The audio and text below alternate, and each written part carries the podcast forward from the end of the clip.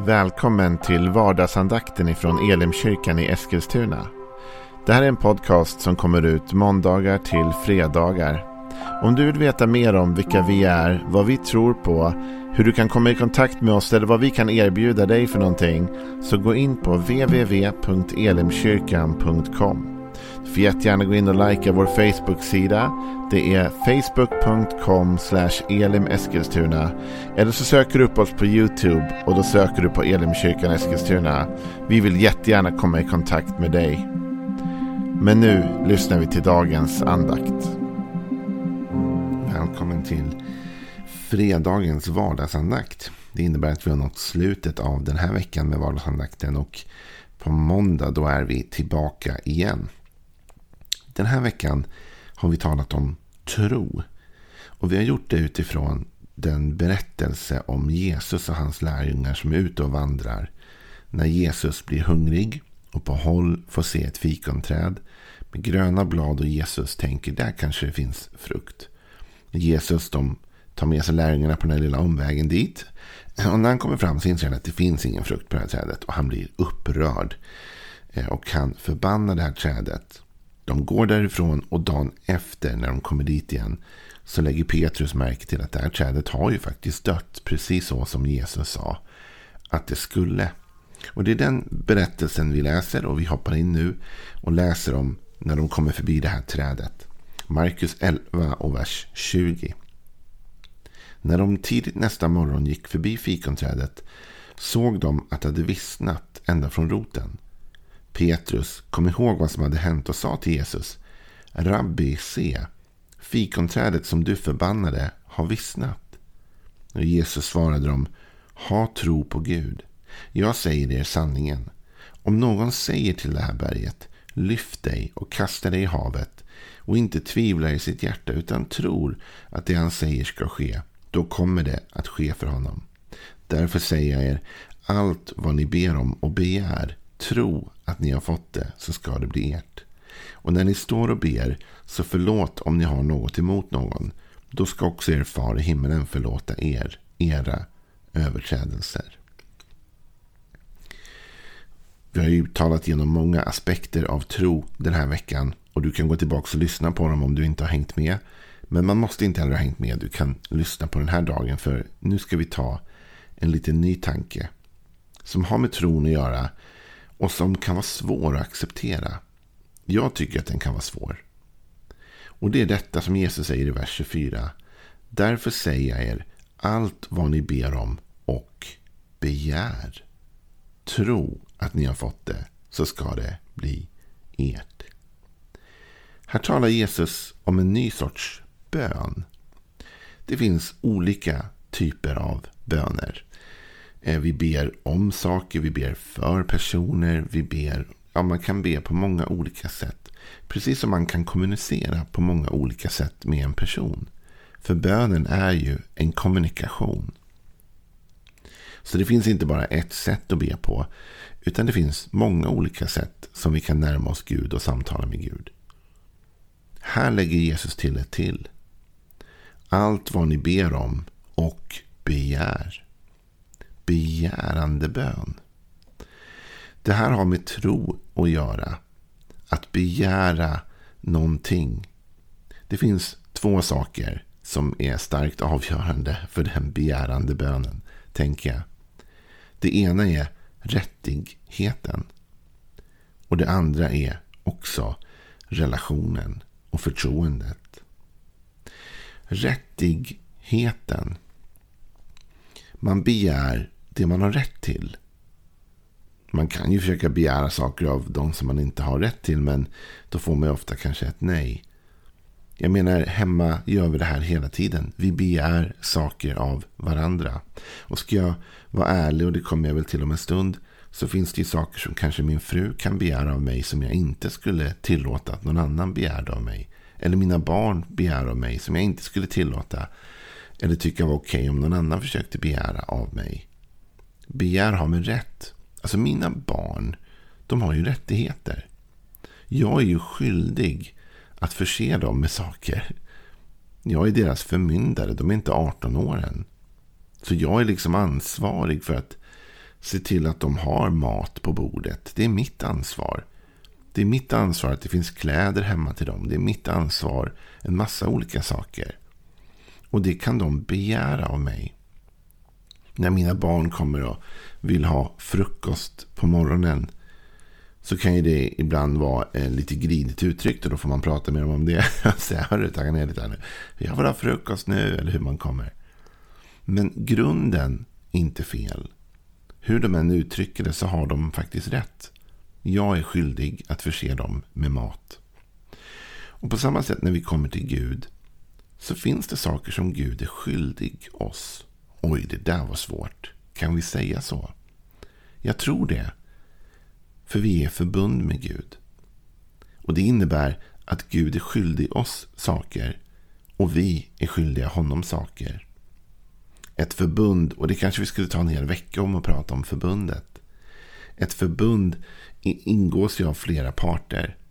Och på den här tiden så var de här förbunden sådana att det var liksom inte att jag lovar dig lite och du får lova mig något, utan de här som ingick förbund, det var allt. Om du hamnar i problem så är det mitt problem. Och, och liksom, vi hjälper varann, vi finns där för varann, och du kan göra anspråk på allt det som är mitt, och jag kan göra anspråk på allt det som är ditt. Och så är det med Gud. Det är en sanning att Gud, när du tar emot honom i ditt hjärta och bekänner dig till honom och ingår det här förbundet med honom som Jesus ändå sluter på Golgata, på korset, så har Jesus och Gud nu rätt att begära saker av dig och mig. Nu kan Jesus komma till dig och mig och säga, du Joel, jag behöver att du gör det här. Jag vill att du gör det här nu, att du ringer den, att du tar ansvar för det här.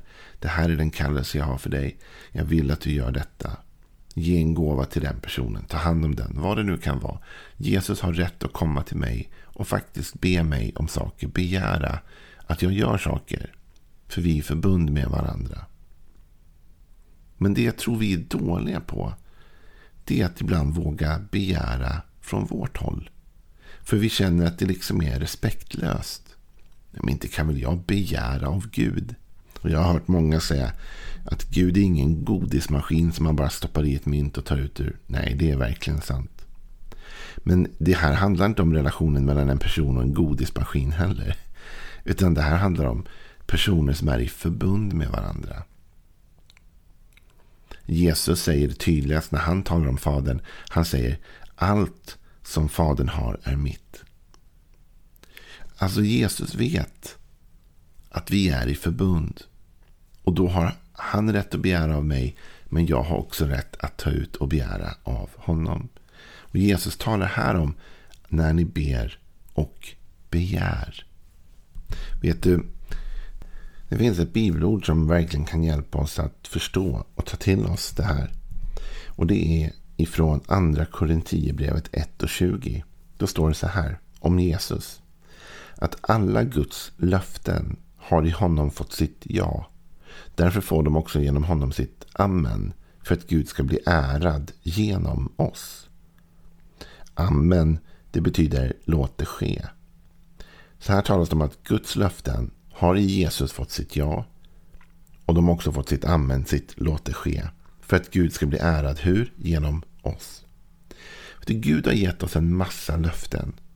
Och Jesus är garanten för de löftena, för Jesus är den vi har gått i förbund med. Det är genom Jesus som det kan ske.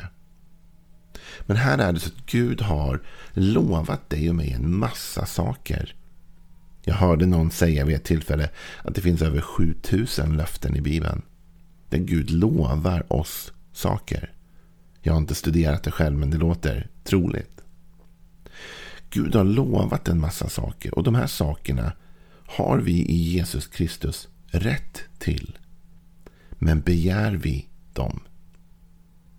Du vet, när man ska göra sin deklaration eller så, då är det ju superviktigt att man är ärlig och uppriktig. Det är också superviktigt att veta vad man har rätt till. Därför du och jag har ibland rätt till en massa avdrag och saker. Men om inte du och jag gör en begäran på dem, får vi inte del av dem. Det sker inte per automatik jämt. Utan du och jag måste anmäla och be om det vi har rätt till. Har du någon gång varit med om att för en myndighet eller en arbetsplats eller vad som helst behöva typ fylla i en blankett för att få ut någonting som du vet att du har rätt till. Ändå måste du lämna in en blankett eller en ansökan, och då får du det du har rätt till. Jag är rädd för ibland att du och jag har rätt till en massa saker som Gud har gett oss löften om, men som vi inte själva väljer att hämta ut. Det talas om det här i psalm hundrafyrtiofem. I psalm hundrafyrtiofem från vers sjutton står det: Herren är rättfärdig i alla sina vägar och nådig i allt han gör.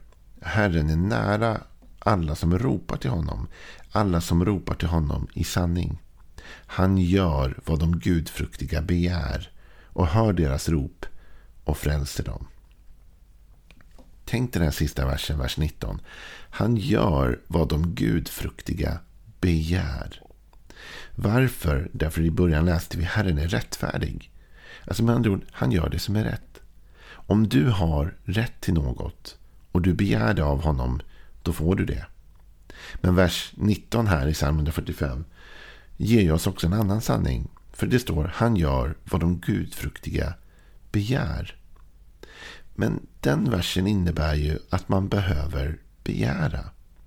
Han gör inte bara det de gudfruktiga längtar efter, eller det de gudfruktiga tänker på, utan han gör vad de gudfruktiga begär. Har du begärt att Gud ska göra någonting? Ja, jag har bett honom om, eller jag har tänkt på. Nej, har du begärt? Gud, jag har rätt till detta.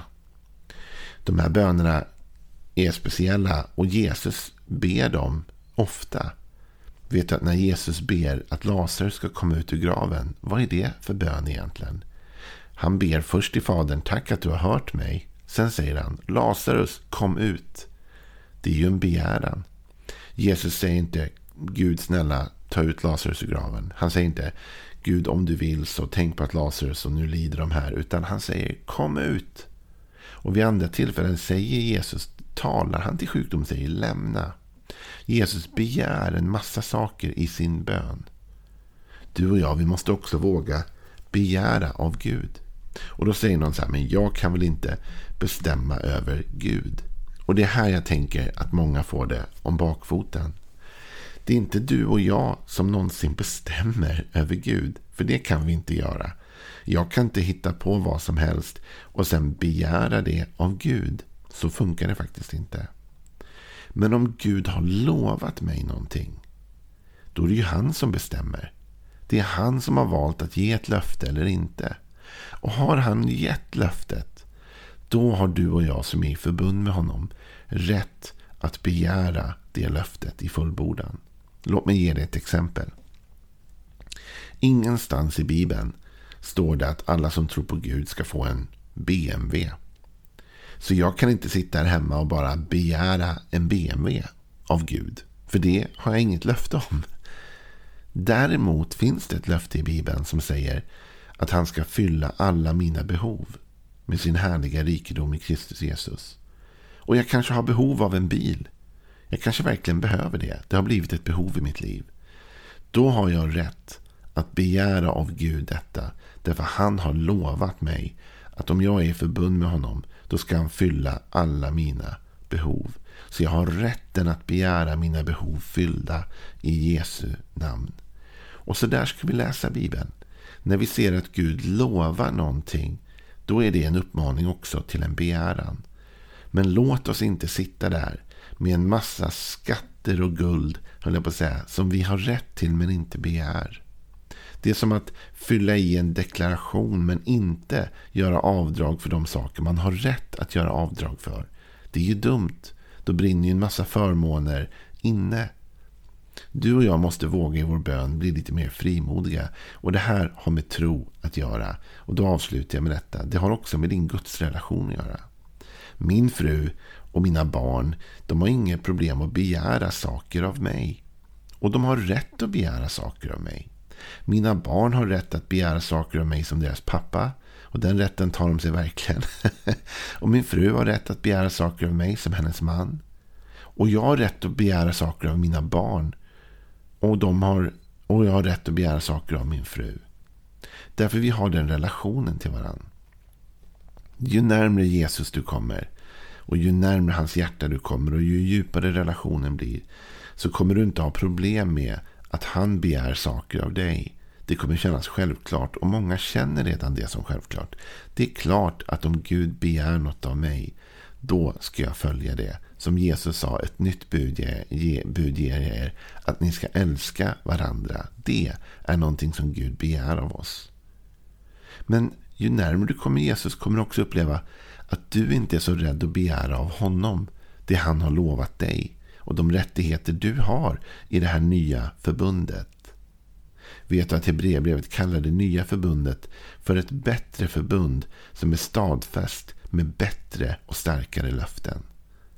De här löftena, de ska du och jag våga ta ut. Så det här blir en utmaning för dig den här helgen vi går in i nu. Att våga be och våga begära. Ta ut det du har rätt till. Det är inte du som bestämmer över Gud. Han har gett dig löften. Frivilligt har han lovat dig saker. Men de sakerna måste du och jag våga begära av honom. Ta den utmaningen på allvar i helgen. Fundera kring vad du har rätt till. Och fundera kring om du har tagit ut din rätt. Ha en välsignad helg. På måndag är vi tillbaka igen med nya avsnitt av vardagsandakten. Hej då!